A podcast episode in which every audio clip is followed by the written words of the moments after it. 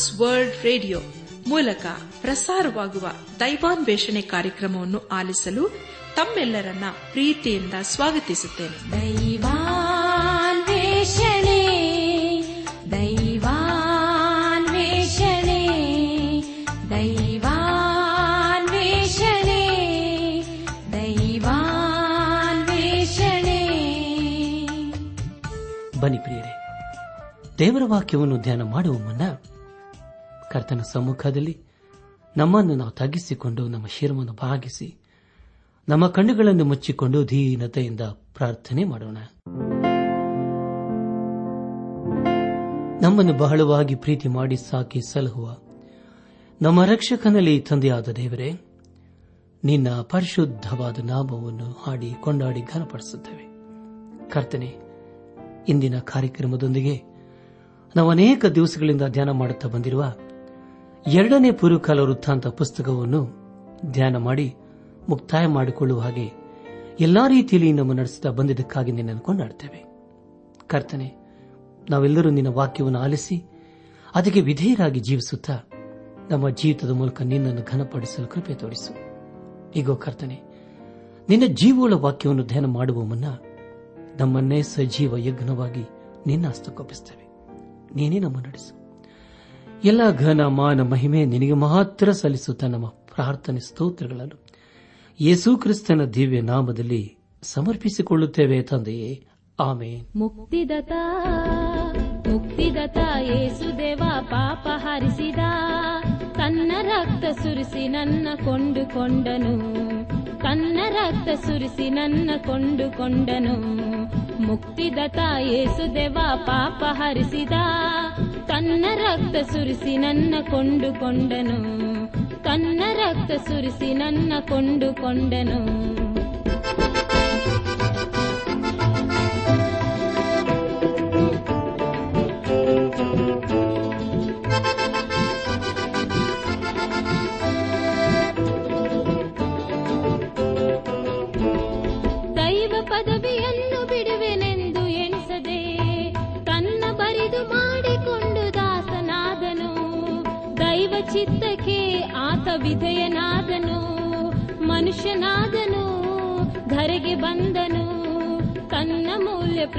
ಕೊಟ್ಟು ಪಾಪ ಹರಿಸಿದ. ತನ್ನ ಮೂಲ್ಯ ಪ್ರಾಣ ಕೊಟ್ಟು ಪಾಪ ಹರಿಸಿದ. ಮುಕ್ತಿದತ ಮುಕ್ತಿದತ ಯೇಸುದೇವ ಪಾಪ ಹರಿಸಿದ. ತನ್ನ ರಕ್ತ ಸುರಿಸಿ ನನ್ನ ಕೊಂಡುಕೊಂಡನು ತನ್ನ ರಕ್ತ ಸುರಿಸಿ ನನ್ನ ಕೊಂಡುಕೊಂಡನು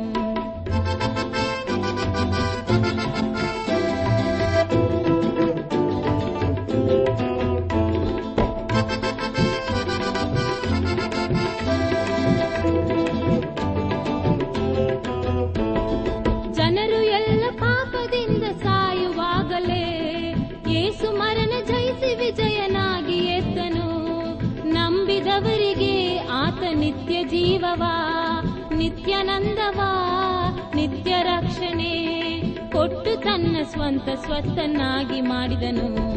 ಕೊಟ್ಟು ತನ್ನ ಸ್ವಂತ ಸ್ವತ್ತನ್ನಾಗಿ ಮಾಡಿದನು. ಮುಕ್ತಿದತ ಮುಕ್ತಿದತ ಏಸುದೇವ ಪಾಪ ಹರಿಸಿದ. ತನ್ನ ರಕ್ತ ಸುರಿಸಿ ನನ್ನ ಕೊಂಡುಕೊಂಡನು ತನ್ನ ರಕ್ತ ಸುರಿಸಿ ನನ್ನ ಕೊಂಡುಕೊಂಡನು ತನ್ನ ರಕ್ತ ಸುರಿಸಿ ನನ್ನ ಕೊಂಡುಕೊಂಡನು ಅನಾತ್ಮೀಗ ಸಹೋದರ ಸಹೋದರಿಯರೇ ಕಳೆದ ಕಾರ್ಯಕ್ರಮದಲ್ಲಿ ನಾವು ಎರಡನೇ ಪುರುಕಾಲ ವೃತ್ತಾಂತ ಪುಸ್ತಕದ ಮೂವತ್ತ ಮೂರು ಮತ್ತು ಮೂವತ್ತ ನಾಲ್ಕನೇ ಅಧ್ಯಾಯಗಳನ್ನು ಧ್ಯಾನ ಮಾಡಿಕೊಂಡು ಅದರ ಮೂಲಕ ನಮ್ಮ ನಿಜ ಜೀವಿತಕ್ಕೆ ಬೇಕಾದ ಅನೇಕ ಆತ್ಮೀಕ ಪಾಠಗಳನ್ನು ಕಲಿತುಕೊಂಡು ಅನೇಕ ರೀತಿಯಲ್ಲಿ ಆಶೀರ್ವಿಸಲ್ಪಟ್ಟಿದ್ದೇವೆ. ದೇವರಿಗೆ ಮಹಿಮೆ ಉಂಟಾಗಲಿ. ಧ್ಯಾನ ಮಾಡಿದ ವಿಷಯಗಳನ್ನು ಈಗ ನೆನಪು ಮಾಡಿಕೊಂಡು ಮುಂದಿನ ವೇದ ಭಾಗಕ್ಕೆ ಸಾಗೋಣ. ಅರಸನಾದ ಮನಸ್ಸೆಯು ಅರಸನಾದ ಆಮೋನನು ಯೋಶಿಯನು ಅರಸನಾದದ್ದು, ಅವನ ಮಾತಾಭಿಮಾನವು, ಧರ್ಮೋಪದೇಶ ಗ್ರಂಥವು ಹಾಗೂ ಓಶಿಯನ ಕಾಲದಲ್ಲಿ ಜನರು ದೇವರ ಕಡೆಗೆ ತಿರುಗಿಕೊಂಡರು ಎಂಬ ವಿಷಯಗಳ ಕುರಿತು ನಾವು ಧ್ಯಾನ ಮಾಡಿಕೊಂಡೆವು. ಧ್ಯಾನ ಮಾಡಿದಂಥ ಎಲ್ಲ ಹಂತಗಳಲ್ಲಿ ದೇವಾದಿ ದೇವನೇ ನಮ್ಮನ್ನು ನಡೆಸಿದನು.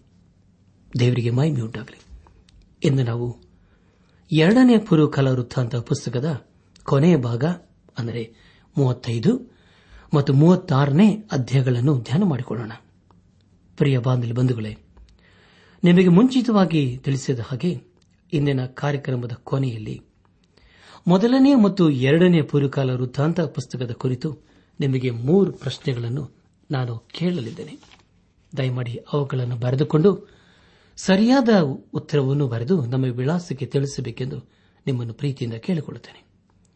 ಎರಡನೇ ಪೂರ್ವಕಾಲ ವೃತ್ತಾಂತ ಪುಸ್ತಕದ ಮೂವತ್ತೈದು ಮತ್ತು ಮೂವತ್ತಾರನೇ ಅಧ್ಯಾಯಗಳಲ್ಲಿ ಬರೆಯಲ್ಪಟ್ಟಿರುವ ಮುಖ್ಯ ವಿಷಯಗಳು.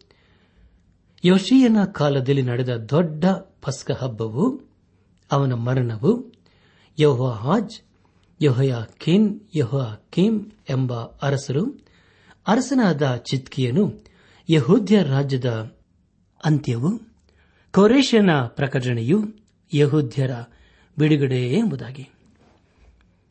ಎರಡನೇ ಪೂರ್ವಕಾಲ ವೃತ್ತಾಂತ ಪುಸ್ತಕ, ಮೂವತ್ತೈದನೇ ಅಧ್ಯಾಯ, ಹದಿನಾರರಿಂದ ಹತ್ತೊಂಬತ್ತನೇ ವಚನಗಳಲ್ಲಿ ಹೀಗೆ ಓದುತ್ತವೆ. ಈ ಪ್ರಕಾರ ಅರಸನಾದ ಓಶಿಯನ ಅಪ್ಪಣೆಯಂತೆ ಪಸ್ಕವನ್ನು ಆಚರಿಸುವುದಕ್ಕೂ ಯಹೋವನ ಯಜ್ಞ ವೇದಿ ಮೇಲೆ ಸರ್ವಾಂಗ ಹೋಮಗಳನ್ನು ಅರ್ಪಿಸುವುದಕ್ಕೂ ಯಹೋವನ ಸೇವೆಯ ಸಂಬಂಧವಾದದ್ದೆಲ್ಲವೂ ಆ ದಿವಸವೇ ಸಿದ್ಧವಾಯಿತು. ಕೋಡಿ ಬಂದಿದ್ದ ಇಸ್ರಾಯೇಲರು ಆ ಕಾಲದಲ್ಲಿ ಪಸ್ಕ ಹಬ್ಬವನ್ನು ಏಳು ದಿನಗಳವರೆಗೆ ಹುಳಿಯಿಲ್ಲದ ರೊಟ್ಟಿಗಳ ಜಾತ್ರೆಯನ್ನು ಆಚರಿಸಿದರು. ಇಂಥ ಪಸ್ಕ ಹಬ್ಬವು ಪ್ರವಾದಿಯಾದ ಸಮವೇಲನ ದಿವಸಗಳಿಂದ ಇಸ್ರಾಯೇಲರಲ್ಲಿ ನಡೆಯಲೇ ಇಲ್ಲ. ಓಶಿಯನು ಯಾಜಕರು ಲೇವಿಯರು ಕೂಡಿ ಬಂದಿದ್ದ ಇಸ್ರಾಯೇಲ್ಯ ಯಹುದ್ಯರು ಯರುಸಲೇಮಿನವರು ಪಸ್ಕ ಹಬ್ಬವನ್ನು ಆಚರಿಸಿದಂತೆ ಇಸ್ರಾಯೇಲ್ ರಾಜರಲ್ಲಿ ಒಬ್ಬನು ಆಚರಿಸಲಿಲ್ಲ. ಈ ಪಸ್ಕ ಹಬ್ಬವು ಯೋಶಿಯನ ಆಳ್ವಿಕೆಯ ಹದಿನೆಂಟನೇ ವರ್ಷದಲ್ಲಿ ನಡೆಯಿತು ಎಂಬುದಕ್ಕೆ.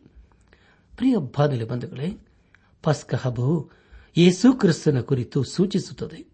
ಜನರು ತಮ್ಮ ಪಾಪವನ್ನು ಗ್ರಹಿಸಿಕೊಂಡರು. ಅದನ್ನು ಅವರು ಮೋಶೆ ಧರ್ಮಶಾಸ್ತ್ರ ಪ್ರಕಾರ ಬಹಳ ಸ್ಪಷ್ಟವಾಗಿ ಅದನ್ನು ಅರ್ಥ ಮಾಡಿಕೊಂಡರು. ಪ್ರಿಯರಿ, ಇದು ಎಂಥ ಅದ್ಭುತವಾದಂತಹ ಸಮಯವಲ್ಲವೇ? ಅರಸನಾದ ಔಷಿಯನು ತನ್ನ ಜನರು ದೇವರ ಕಡೆಗೆ ಬರುವುದಕ್ಕೆ ಮುಖ್ಯ ಕಾರಣಕರ್ತನಾಗಿದ್ದನು. ಈಗ ಯೋಶಿಯನು ಮರಣಿಸಿದ್ದಾನೆ. ಮಾನವರೆಂದು ಹೇಳಿದ ಮೇಲೆ ತಪ್ಪು ಮಾಡುವುದು ಸಹಜವಾದಂತಹ ಸಂಗತಿ. ದೇವಜನರು ಎಂದು ಹೇಳಿಸಿಕೊಂಡವರೇ ಅನೇಕರು ತಪ್ಪು ಮಾಡಿರುತ್ತಾರೆ. ಇಪ್ಪತ್ತು ಮತ್ತು ಇಪ್ಪತ್ತೊಂದನೇ ವಚನಗಳನ್ನು ಓದುವಾಗ ಯೋಶಿಯನು ದೇವಾಲಯದ ವಿಷಯದಲ್ಲಿ ಈ ಎಲ್ಲಾ ವ್ಯವಸ್ಥೆಯನ್ನು ಮಾಡಿದ ನಂತರ ಐಗುಪ್ತದ ಅರಸನಾದ ನೆಕೋ ಎಂಬುವನು ಯುದ್ಧ ಮಾಡುವುದಕ್ಕೋಸ್ಕರ ಯುಪ್ರಿಟಿಸ್ ನದಿಯ ತೀರದಲ್ಲಿದ್ದ ಕರ್ಕೆ ಮೇಶ್ಗೆ ಹೋದನು. ಯೋಶಿಯನು ಅವನಿಗೆ ವಿರೋಧವಾಗಿ ಹೊರಡಲು ನೇಖೋವನು ಅವನ ಬಳಿಗೆ ದೂತರನ್ನು ಕಳಿಸಿ, ಯಹೂದದ ಅರಸನೇ, ನನ್ನ ಗೊಡವೆ ನಿನಗೇಕೆ? ನಾನು ಈ ಸಾರಿ ಯುದ್ದಕ್ಕೆ ಹೊರಟದ್ದು ನಿನಗೆ ವಿರೋಧವಾಗಿಲ್ಲ. ನನ್ನ ಶತ್ರು ವಂಶಕ್ಕೆ ವಿರೋಧವಾಗಿಯೇ ನನ್ನನ್ನು ಮುಂದುವರೆಸಬೇಕೆಂದು ದೇವರ ಅಪ್ಪಣೆಯಾಗಿದೆ.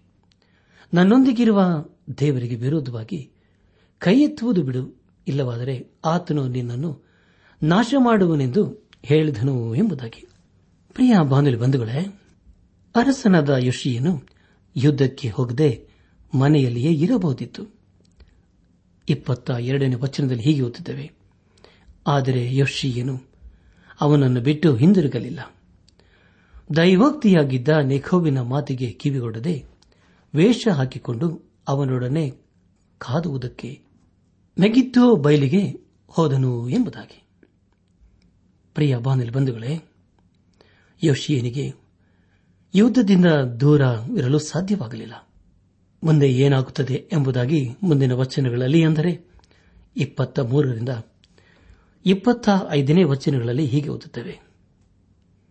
ಅಲ್ಲಿ ಬಿಲ್ಲುಗಾರರು ಅರಸನಾದ ಯೋಶಿಯನಿಗೆ ಬಾಣವನ್ನೆಸಿದಾಗ ಅವನು ತನ್ನ ಸೇವಕರಿಗೆ, ನನಗೆ ದೊಡ್ಡ ಗಾಯವಾಯಿತು ನನ್ನನ್ನು ಆಚೆಗೆ ತೆಗೆದುಕೊಂಡು ಹೋಗಿರಿ ಅಂದನು. ಸೇವಕರು ಅವನನ್ನು ಯುದ್ಧ ರಥದಿಳಿಸಿ ಅವನ ಎರಡನೆಯ ರಥದಲ್ಲಿ ಮಲಗಿಸಿ ಯರೂಸಲೇಮಿಗೆ ತೆಗೆದುಕೊಂಡು ಹೋಗಲು ಅಲ್ಲಿ ಸತ್ತನು. ಅವನ ಶವವನ್ನು ಅವನ ಪೂರ್ವಿಕರ ಸ್ಮಶಾನದಲ್ಲಿ ಸಮಾಧಿ ಮಾಡಿದರು. ಎಲ್ಲ ಯಹೂದ್ಯರು ಯರೂಸಲೇಮಿನವರು ಯೋಶಿಯನ ವಿಷಯವಾಗಿ ಗೋಳಾಡಿದರು. ಎರೆಮಿಯನು ಯೋಶಿಯನನ್ನು ಕುರಿತು ಶೋಕ ಗೀತವನ್ನು ರಚಿಸಿದನು. ಎಲ್ಲ ಗಾಯಕರು, ಗಾಯಕಿಯರು ಅವನನ್ನು ಇಂದಿನವರೆಗೆ ತಮ್ಮ ಶೋಕ ಗೀತೆಗಳಲ್ಲಿ ವರ್ಣಿಸುತ್ತಿರುತ್ತಾರೆ. ಆ ಗೀತೆಗಳನ್ನು ಹಾಡುವುದು ಇಸ್ರಾಯೇಲರಲ್ಲಿ ಒಂದು ಪದ್ಧತಿಯಾಯಿತು.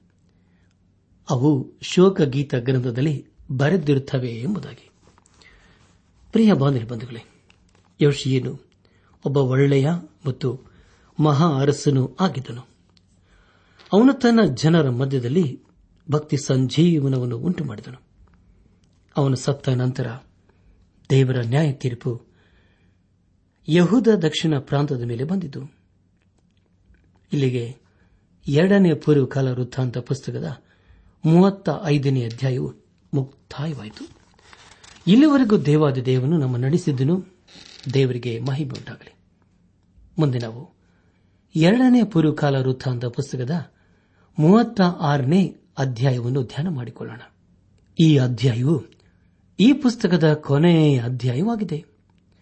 ಅರಸನಾದ ಯೋಶಿಯನ ನಂತರ ಬಂದ ಅರಸರೆಲ್ಲರೂ ಕೆಟ್ಟವರು ಆಗಿದ್ದರು. ಅವರಲ್ಲಿ ಒಳ್ಳೆಯವನು ಒಬ್ಬನೂ ಇರಲಿಲ್ಲ. ಅವರು ಪಾಪದಲ್ಲಿ ಜೀವಿಸಿದ್ದರಿಂದ ಯಹೂದದ ಮೇಲೆ ದೇವರ ನ್ಯಾಯ ತೀರ್ಪು ಬಂದಿತು. ಅವರ ಕುರಿತು ಹೆಚ್ಚಾಗಿ ನಾವು ಓದುವುದಿಲ್ಲ. ಮೂವತ್ತಾರನೇ ಅಧ್ಯಾಯ, ಪ್ರಾರಂಭದ ಮೂರು ವಚನಗಳಲ್ಲಿ ಹೀಗೆ ಓದುತ್ತವೆ. ದೇಶದ ಜನರು ಯೋಶಿಯನ ಮಗನಾದ ಯಹೋವಾಜನನ್ನು ತೆಗೆದುಕೊಂಡು ಅವನ ತಂದೆಗೆ ಬದಲಾಗಿ ಯರೂಸಲೀಮಿನಲ್ಲಿ ಅರಸನನಾಗಿ ಮಾಡಿದರು. ಯಹೋವಾ ಆಜನು ಪಟ್ಟಕ್ಕೆ ಬಂದಾಗ ಇಪ್ಪತ್ತ ಮೂರು ವರ್ಷದವನಾಗಿದ್ದನು. ಅವನು ಯರೂಸಲೀಮಿನಲ್ಲಿ ಮೂರು ತಿಂಗಳು ಆಳಿದನು.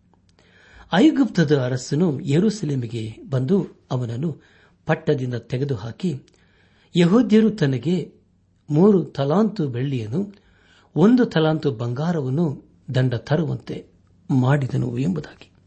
ಪ್ರಿಯ ಬಾಂಧವ್ಯ ಬಂಧುಗಳೇ, ಅರಸನಾದ ಯೋಶಿಯನ ಮಗನನ್ನು ಐಗುಪ್ತದ ಅರಸನು ತೆಗೆದುಕೊಂಡು ಹಾಕಿದನು. ಯಹುವ ಆಜನು ಕೇವಲ ಮೂರು ತಿಂಗಳು ಮಾತ್ರ ಆಳಿದನು. ಐದರಿಂದ ಏಳನೇ ವಚನದವರೆಗೆ ಓದುವಾಗ ಯಹಯ ಕೀಮನು ಅರಸನಾದಾಗ ಇಪ್ಪತ್ತೈದು ವರ್ಷದವನಾಗಿದ್ದನು. ಅವನು ಯರುಸೆಲೆಂನಲ್ಲಿ ಹನ್ನೊಂದು ವರ್ಷ ಆಳಿದನು. ಅವನು ತನ್ನ ದೇವರಾದ ಯಹೋವನ ಚಿತ್ತಕ್ಕೆ ವಿರೋಧವಾಗಿ ನಡೆದನು.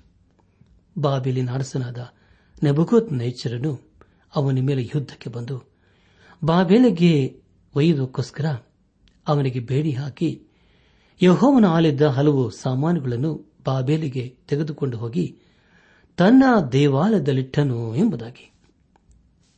ಪ್ರಿಯ ಬಾನಿಲ್ ಬಂಧುಗಳೇ ಯಹಿಯ ಕೀಮನ ಕಾಲದಲ್ಲಿ ಬಾಬೆಲಿನ ಅರಸನಾದ ನಬಕತ್ ನೇಚರನು ಅವನಿಗೆ ವಿರುದ್ಧವಾಗಿ ಬಂದನು.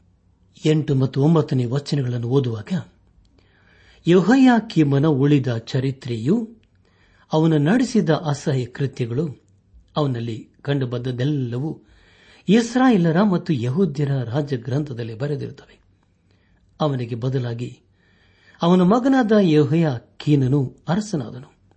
ಯಹೋಯ ಕೀನನು ಅರಸನಾದಾಗ ಎಂಟು ವರ್ಷದವನಾಗಿದನು ಅವನು ಯರೂಸೆಲಿಮಿನಲ್ಲಿ ಮೂರು ತಿಂಗಳು ಹತ್ತು ದಿವಸ ಆಳಿದನು. ಅವನು ಯಹೋವನ ಚಿತ್ರಕ್ಕೆ ವಿರುದ್ಧವಾಗಿ ನಡೆದನು ಎಂಬುದಾಗಿ. ಪ್ರಿಯ ಬಾಂಧವ ಬಂಧುಗಳೇ, ಅರಸನಾದ ಯಹೋಯ ಕೀನನು ಹೆಚ್ಚು ಕಾಲ ರಾಜ್ಯವಾಳಲಿಲ್ಲ. ಅವನು ಆಳ್ವಿಕೆಯ ಕಾಲದಲ್ಲೆಲ್ಲ ಬಹಳ ಕಷ್ಟವನ್ನು ಅನುಭವಿಸಬೇಕಾಯಿತು. ಮೂವತ್ತಾರನೇ ಅಧ್ಯಾಯ. ಹನ್ನೊಂದರಿಂದ ಹದಿನಾಲ್ಕನೇ ವಚನದವರೆಗೆ ಓದುವಾಗ ಚಿತ್ಕೇನು ಅರಸನಾದಾಗ ಇಪ್ಪತ್ತೊಂದು ವರ್ಷದವನಾಗಿದ್ದನು. ಅವನು ಯರೂಸಲೇಮಿನಲ್ಲಿ ಹನ್ನೊಂದು ವರ್ಷ ಆಳಿದನು. ಅವನು ತನ್ನ ದೇವರಾದ ಯಹೋವನ ಚಿತ್ತಕ್ಕೆ ವಿರೋಧವಾಗಿ ನಡೆದು ಯಹೋವನ ಮಾತುಗಳನ್ನು ತನಗೆ ತಿಳಿಸುತ್ತಿದ್ದ ಪ್ರವಾದಿಯಾದ ಎರೇಮಿಯನ ಮುಂದೆ ತನ್ನನ್ನು ತಗ್ಗಿಸಿಕೊಳ್ಳಲಿಲ್ಲ. ಇದಲ್ಲದೆ ನಬಗತ್ ನೇಚರನಿಗೆ ಒಳಗಾಗುತ್ತೇನೆಂದು ದೇವರ ಮುಂದೆ ಹಣೆಯಿಟ್ಟು ಪ್ರಮಾಣ ಮಾಡಿದ್ದರು ಅವನಿಗೆ ವಿರುದ್ಧವಾಗಿ ತಿರುಗಿ ಬಿದ್ದು ಇಸ್ರಾಯೇಲ್ ದೇವರಾದ ಯಹೋವನ ಕಡೆಗೆ ತಿರುಗಿಕೊಳ್ಳಲಲ್ಲದೆ ಹಠ ಹಿಡಿದು ಮನಸ್ಸನ್ನು ಕಠಿಣ ಮಾಡಿಕೊಂಡನು. ಪ್ರಧಾನ ಯಾಜಕರು, ಪ್ರಜೆಗಳು ಕೂಡ ಮಹಾದ್ರೋಹಿಗಳಾಗಿ ಬೇರೆ ಜನಾಂಗಗಳ ಅಸಹ್ಯ ಕೃತ್ಯಗಳನ್ನು ಅನುಸರಿಸಿ ಯಹೋವನು ತನಗೆ ಪ್ರತಿಷ್ಠಿಸಿಕೊಂಡಿದ್ದ ಯರುಸೆಲೆಮಿನ ದೇವಾಲಯವನ್ನು ಹೊಲೆ ಮಾಡಿದನು ಎಂಬುದಾಗಿ. ಪ್ರಿಯ ಬಾನಿಲು ಬಂಧುಗಳೇ, ಅರಸನಾದ ನೆಬುಕಂದೇಚರನು ಯರುಸೆಲೆಮನ್ನು ಸುಟ್ಟುಬಿಟ್ಟು ಯಹೂದರನ್ನು ಆಕ್ರಮಿಸಿದನು. ಅದಕ್ಕೆ ದೇವರ ಉತ್ತರವೇನು ಎಂಬುದಾಗಿ ಹದಿನೈದರಿಂದ ಇಪ್ಪತ್ತನೇ ವಚನದವರೆಗೆ ಓದುವಾಗ, ಅವರ ಪಿತೃಗಳ ದೇವರಾದ ಯಹೋವನು ತನ್ನ ಪ್ರಜೆಯನ್ನು ನಿವಾಸ ಸ್ಥಾನವನ್ನು ಕನಿಕರಿಸಿ ಸಾವಕಾಶ ಮಾಡದೆ ತನ್ನ ದೂತರ ಮುಖಾಂತರವಾಗಿ ಅವರನ್ನು ಎಚ್ಚರಿಸುತ್ತಾ ಇದ್ದರೂ, ಅವರು ದೇವ ಪ್ರೇಷಿತರನ್ನು ಗೇಲಿ ಮಾಡಿ, ಆತನ ಮಾತುಗಳನ್ನು ತುಚ್ಛೀಕರಿಸಿ, ಆತನ ಪ್ರವಾದಿಗಳನ್ನು ಹೀಯಾಳಿಸಿದ್ದರಿಂದ ಆತನ ಕೋಪಾಗ್ನಿಯು ಆತನ ಪ್ರಜ್ಞೆ ಮೇಲೆ ಉರಿಯ ಹತ್ತಿತು ಅವರ ತಾಪವು ಆರಿ ಹೋಗಲೇ ಇಲ್ಲ. ಆತನ ಕಸ್ತಿಯರ ಅರಸನನ್ನು ಅವರ ಮೇಲೆ ಬರಮಾಡಿ ಎಲ್ಲರನ್ನು ಅವನ ಕೈಗೆ ಒಪ್ಪಿಸಿದನು. ಅವನು ಅವರ ಯುವ ಭಟ್ಟರನ್ನು ಅವರ ಪವಿತ್ರಾಲಯದಲ್ಲೇ ಕತ್ತಿಯಿಂದ ಸಂಹರಿಸಿ ಯುವಕರನ್ನು ಕನ್ಯರನ್ನು ಮುದುಕರನ್ನು ಅತಿ ವೃದ್ಧರನ್ನು ಖನಿಕರಿಸದೆ ಎಲ್ಲರನ್ನು ಕೊಲ್ಲಿಸಿದನು. ದೇವಾಲಯದ ಎಲ್ಲ ಚಿಕ್ಕ ದೊಡ್ಡ ಸಾಮಾನುಗಳನ್ನು ಯಹೋವನ ಮಂದಿರದ ಭಂಡಾರ, ಅರಸನ ಮತ್ತು ಅವನ ಸರದಾರರ ಭಂಡಾರ, ಇವುಗಳ ದ್ರವ್ಯವನ್ನು ಬಾಬಿಲಿಗೆ ಒಯ್ದನು. ಅವನ ಜನರು ಯರೂಸಲಿಮಿನ ಪೌಳಿ ಗೋಡೆಗಳನ್ನು ಕೆಡವಿ, ಅದರ ಎಲ್ಲಾ ರಾಜ್ಯ ಮಂದಿರಗಳನ್ನು ದೇವಾಲಯವನ್ನು ಸುಟ್ಟುಬಿಟ್ಟು ಅಮೂಲ್ಯ ವಸ್ತುಗಳನ್ನು ನಾಶ ಮಾಡಿದರು. ಕತ್ತಿಗೆ ತಪ್ಪಿಸಿಕೊಂಡವರನ್ನು ಅರಸನು ಬಾಬೆಲಿಗೆ ಸೆರೆ ಒಯ್ದನು. ಪಾರಸಿಯ ಪ್ರಭುತ್ವ ಅಲ್ಲಿ ಸ್ಥಾಪಿತವಾಗುವವರಿಗೆ ಅವರು ಅವನಿಗೂ ಅವನ ಮಕ್ಕಳಿಗೂ ಸೇವಕರಾಗಿದ್ದರು ಎಂಬುದಾಗಿ. ಪ್ರಿಯ ಬಾಂಧಲ್ ಬಂಧುಗಳೇ, ಆದರೆ ಮುಂದಿನ ವಚನದಲ್ಲಿ ದೇವರ ನ್ಯಾಯ ತೀರ್ಪಿನ ಕುರಿತು ನಾವು ತಿಳಿದುಕೊಳ್ಳುತ್ತೇವೆ. ಮೂವತ್ತೊಂದನೇ ವಚನದಲ್ಲಿ ಹೀಗೆ ಓದುತ್ತೇವೆ. ಈ ಪ್ರಕಾರ ಯಹೋವನು ಎರೇಮಿಯನ ಮುಖಾಂತರ ಹೇಳಿಸಿದ ಮಾತು ನೆರವೇರಿ, ದೇಶವು ತನ್ನ ಸಬ್ಬತ್ ಕಾಲವನ್ನು ಅನುಭವಿಸುವುದಕ್ಕೆ ಮಾರ್ಗವಾಯಿತು. ದೇಶವು ಎಪ್ಪತ್ತು ವರ್ಷ ಹಾಳುಬಿದ್ದು ಆ ಕಾಲದಲ್ಲೆಲ್ಲ ವಿಶ್ರಾಂತಿಯನ್ನು ಅನುಭವಿಸುತ್ತಿತ್ತು ಎಂಬುದಾಗಿ. ಪ್ರಿಯ ಬಾಂಧಲ್ ಬಂಧುಗಳೇ, ದೇವರು ಎರಡು ರೀತಿಯಲ್ಲಿ ಕಾರ್ಯ ಮಾಡುವುದನ್ನು ಕಾಣುತ್ತೇವೆ ಆತನು ಅಂದುಕೊಂಡದೆಲ್ಲವನ್ನೂ ಆತನು ಮಾಡೇ ಮಾಡುತ್ತಾನೆ. ಮೊದಲು ಯರು ಸಲೇಮಿನವರು ದೇವರು ಕಳುಹಿಸಿದ ಪ್ರವಾದಿಗಳನ್ನು ತಿರಸ್ಕರಿಸಿದರು. ಅವರು ಸಾಲದ ಹೊರೆಯನ್ನು ಹೊರಬೇಕಾಯಿತು. ಮತ್ತು ಅದರಿಂದ ತಪ್ಪಿಸಿಕೊಳ್ಳಲು ಅವರಿಗೆ ಸಾಧ್ಯವಾಗಲಿಲ್ಲ. ನೂರು ವರ್ಷಗಳ ಮುಂಚೆಯೇ ಅವರನ್ನು ದೇವರು ಸರಿಯಾಗಿ ಕಳಿಸಬಹುದಿತ್ತು. ನಾನೂರ ತೊಂಬತ್ತು ವರ್ಷ ಇಸ್ರಾಲರು ದೇವರ ಆಜ್ಞೆಗಳನ್ನು ಮೀರಿ ನಡೆದರು. ಪ್ರಿಯ ಬಾನಿಲ್ ಬಂಧುಗಳೇ, ನಾನೂರ ತೊಂಬತ್ತು ವರ್ಷ ಇಸ್ರಾಲರು ದೇವರ ಆಜ್ಞೆಗಳನ್ನು ತಿರಸ್ಕರಿಸಿದರು. ಆದರೆ ಗಲಾತ್ಯದವರಿಗೆ ಬರೆದ ಪತ್ರಿಕೆ ಆರನೇ ಅಧ್ಯಾಯ ಏಳನೇ ವಚನದಲ್ಲಿ ಹೀಗೆ ಓದಿದ್ದೇವೆ ಮೋಸ ಹೋಗಬೇಡಿರಿ. ದೇವರು ತಿರಸ್ಕಾರ ಸಹಿಸುವನಲ್ಲ. ಮನುಷ್ಯನು ತಾನು ಏನು ಬಿತ್ತುತ್ತಾನೋ ಅದನ್ನೇ ಕೊಯ್ಯಬೇಕು ಎಂಬುದಾಗಿ. ಪ್ರಿಯ ಬಾಂಧಿಲ್ ಬಂಧುಗಳೇ, ಪೂರ್ವಕಾಲ ವೃತ್ತಾಂತ ಪುಸ್ತಕದಲ್ಲಿ ಭಕ್ತಿ ಸಂಜೀವನ, ಪುನರಾವರ್ತನೆ ಮತ್ತು ಅಭಿವೃದ್ಧಿಯ ಕುರಿತು ತಿಳಿದುಕೊಂಡಿದ್ದೇವೆ. ಕೊನೆಯದಾಗಿ ಎರಡನೇ ಪೂರ್ವಕಾಲ ವೃತ್ತಾಂತ ಪುಸ್ತಕ, ಮೂವತ್ತಾರನೇ ಅಧ್ಯಾಯ, ಇಪ್ಪತ್ತೆರಡು ಮತ್ತು ಇಪ್ಪತ್ಮೂರನೇ ವಚನಗಳನ್ನು ಓದುವಾಗ, ಪಾರಸಿಯ ಅರಸನಾದ ಕೊರೇಶನ ಮೊದಲನೆಯ ವರ್ಷದಲ್ಲಿ ಯಹೋವನು ತಾನು ಎರೆಮೇನ ಮುಖಾಂತರ ಹೇಳಿಸಿದ ವಾಕ್ಯವನ್ನು ನೆರವೇರಿಸುವುದಕ್ಕಾಗಿ ಆ ಪಾರಸಿಯ ರಾಜನಾದ ಕೊರೇಶನ ಮನಸ್ಸನ್ನು ಪ್ರೇರಿಸಿದ್ದರಿಂದ ಅವನು ತನ್ನ ರಾಜ್ಯದಲ್ಲೆಲ್ಲ ಡಂಗೂರದಿಂದಲೂ, ಪತ್ರಗಳಿಂದಲೂ ಪಾರಸಿಯ ರಾಜನಾದ ಕೊರೇಶನೆಂಬ ನನ್ನ ಮಾತನ್ನು ಕೇಳಿರಿ. ಪರಲೋಕ ದೇವರಾದ ಯಹೋವನು ನನಗೆ ಭೂಲೋಕದ ಎಲ್ಲಾ ರಾಜ್ಯಗಳನ್ನು ಒಪ್ಪಿಸಿ, ತನಗೋಸ್ಕರ ಯಹೂದ ದೇಶದ ಎರೂ ಸಲೀಮಿನಲ್ಲಿ ಆಲಯವನ್ನು ಕಟ್ಟಬೇಕೆಂದು ಆಜ್ಞಾಪಿಸಿದ್ದಾನೆ. ನಿಮ್ಮಲ್ಲಿ ಯಾರು ಆತನ ಪ್ರಜೆಗಳಾಗಿರುತ್ತಾರೋ ಅವರು ಸ್ವದೇಶಕ್ಕೆ ಹೋಗಲಿ. ಅವರ ದೇವರಾದ ಯಹೋವನು ಅವರ ಸಂಗಡ ಇರುವನೆಂದು ಪ್ರಕಟಿಸಿದನು ಎಂಬುದಾಗಿ. ಪ್ರಿಯ ಈ ಎಲ್ಲಾ ಸಂಗತಿಗಳು ಎಜ್ಜನ ಪುಸ್ತಕದಲ್ಲಿ ಪುನರಾವರ್ತನೆ ಆಗಿರುವುದನ್ನು ಕಾಣುತ್ತೇವೆ ದೇವರು ತನ್ನ ಜನರನ್ನು ಸರಿಯಾಗಿ ಕಳುಹಿಸಿದ್ದರೂ ದೇವರು ಅವರನ್ನು ಮರೆಯಲಿಲ್ಲ. ಹಾಗಾದರೆ ಪ್ರಿಯರೇ, ಆತನ ಕೃಪೆ ಎಷ್ಟು ಶಾಶ್ವತವಲ್ಲವೇ. ಈ ಸಂದೇಶವನ್ನು ಆಲಿಸುತ್ತಿರುವ ನನ್ನ ಆತ್ಮಿಕ ಸಹೋದರ ಸಹೋದರಿಯರೇ, ಆಲಿಸದ ವಾಕ್ಯದ ಬೆಳಕಿನಲ್ಲಿ ನಮ್ಮ ಜೀವಿತವನ್ನು ಪರೀಕ್ಷಿಸಿಕೊಂಡು, ತಿದ್ದಿ ಸರಿಪಡಿಸಿಕೊಂಡು ಕ್ರಮಪಡಿಸಿಕೊಂಡು ಪಾಪದ ಜೀವಿತಕ್ಕೆ ಬೆನ್ನು ಹಾಕಿ ಯೇಸು ಕ್ರಿಸ್ತನ ಮಾರ್ಗದಲ್ಲಿ ನಾವು ಜೀವಿಸುತ್ತಾ ಆತನ ಆಶೀರ್ವಾದಕ್ಕೆ ಪಾತ್ರರಾಗೋಣ. ಪ್ರಿಯ ಬಾಂಧವ್ಯ ಬಂಧುಗಳೇ, ಇಲ್ಲಿಗೆ ಎರಡನೇ ಪೂರ್ವಕಾಲ ವೃತ್ತಾಂತ ಪುಸ್ತಕದ ಧ್ಯಾನವು ಮುಕ್ತಾಯವಾಯಿತು. ಇಲ್ಲಿವರೆಗೂ ದೇವಾದ ದೇವನು ನಮ್ಮ ನಡೆಸಿದನು. ನಿಮಗೆ ಮುಂಚಿತವಾಗಿ ತಿಳಿಸಿದ ಹಾಗೆ ಮೊದಲನೆಯ ಮತ್ತು ಎರಡನೇ ಪೂರ್ವಕಾಲ ವೃತ್ತಾಂತ ಪುಸ್ತಕದ ಕುರಿತು ಈಗ ನಿಮಗೆ ಮೂರು ಪ್ರಶ್ನೆಗಳನ್ನು ನಾನು ಕೇಳಲಿದ್ದೇನೆ. ದಯಮಾಡಿ ಅವುಗಳನ್ನು ಬರೆದುಕೊಂಡು ಸರಿಯಾದ ಉತ್ತರವನ್ನು ನಮ್ಮ ವಿಳಾಸಕ್ಕೆ ಬರೆದು ತಿಳಿಸಬೇಕೆಂದು ನಿಮ್ಮನ್ನು ಪ್ರೀತಿಯಿಂದ ಕೇಳಿಕೊಳ್ಳುತ್ತೇನೆ. ಪ್ರಶ್ನೆಗಳನ್ನು ಬರೆದುಕೊಳ್ಳಲು ನಿಮ್ಮ ಪೆನ್ನು ಪುಸ್ತಕದೊಂದಿಗೆ ಸಿದ್ದರಾಗಿದ್ದೀರಲ್ಲವೇ ಹಾಗಾದರೆ ಬರೆದುಕೊಳ್ಳಿ.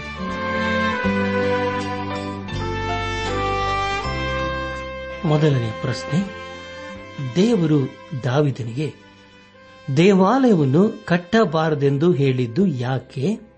ಮತ್ತು ದೇವಾಲಯವನ್ನು ಕಟ್ಟಲು ಯಾರಿಗೆ ಹೇಳಿದನು? ದೇವರು ದಾವಿದನಿಗೆ, ದೇವಾಲಯವನ್ನು ಕಟ್ಟಬಾರದೆಂದು ಹೇಳಿದ್ದು ಯಾಕೆ? ಮತ್ತು ದೇವಾಲಯವನ್ನು ಕಟ್ಟಲು ಯಾರಿಗೆ ಹೇಳಿದನು? ಎರಡನೇ ಪ್ರಶ್ನೆ, ಸೊಲೋಮೋನನಿಗೆ ಯಹೋವನಿಂದ ವಿಶೇಷ ಜ್ಞಾನವು ಬಂದದ್ದು ಹೇಗೆ? ಸೊಲೋಮೋನನಿಗೆ ಯಹೋವನಿಂದ ವಿಶೇಷ ಜ್ಞಾನವು ಬಂದದ್ದು ಹೇಗೆ? ಮೂರನೆಯ ಪ್ರಶ್ನೆ, ಮೊದಲನೆಯ ಮತ್ತು ಎರಡನೆಯ ಪೂರ್ವಕಾಲ ವೃತ್ತಾಂತ ಪುಸ್ತಕದ ಧ್ಯಾನದ ಮೂಲಕ ನೀವು ಪಡೆದುಕೊಂಡ ಆಶೀರ್ವಾದಗಳು ಏನೇನು? ಮೊದಲನೆಯ ಮತ್ತು ಎರಡನೆಯ ಪೂರ್ವಕಾಲ ವೃತ್ತಾಂತ ಪುಸ್ತಕದ ಧ್ಯಾನದ ಮೂಲಕ ನೀವು ಪಡೆದುಕೊಂಡ ಆಶೀರ್ವಾದಗಳು ಏನೇನು?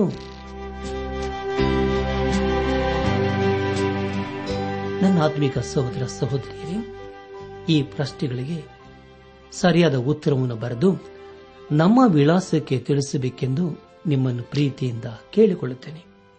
ದೇವರ ಕೃಪೆ ಶಾಂತಿ ಸಮಾಧಾನವು ನಿಮ್ಮೊಂದಿಗೆ ಸದಾ ಇರಲಿ.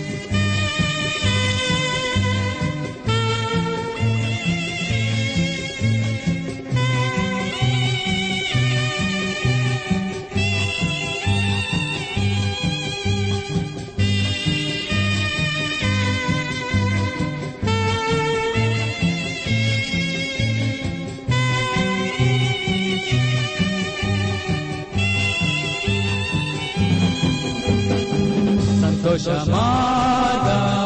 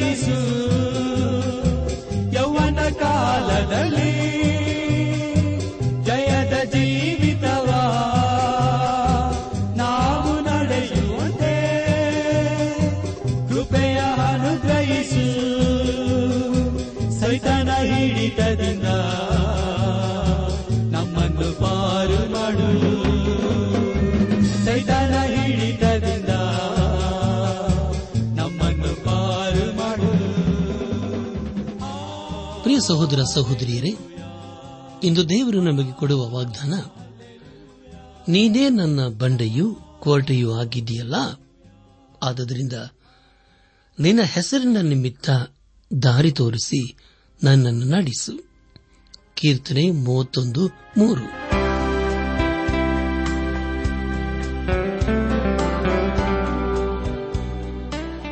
ದೈವಾನ್ ವೇಷಣೆ ಕಾರ್ಯಕ್ರಮ ಹೇಗಿತ್ತು ಪ್ರಿಯರೇ?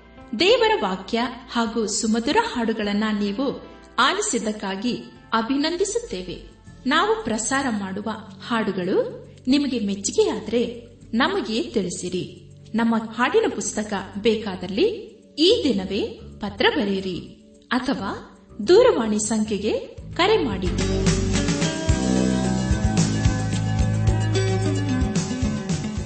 ನಮ್ಮ ವಿಳಾಸ ದೈವಾನ್ ವೇಷಣೆ ಟ್ರಾನ್ಸ್ ವರ್ಲ್ಡ್ ರೇಡಿಯೋ ಇಂಡಿಯಾ ಟಪಾಲು ಪೆಟ್ಟಿಗೆ ನಾಲ್ಕು ಮೂರು, ಎರಡು ಸೊನ್ನೆ, ಬೆಂಗಳೂರು, ನಲವತ್ಮೂರು.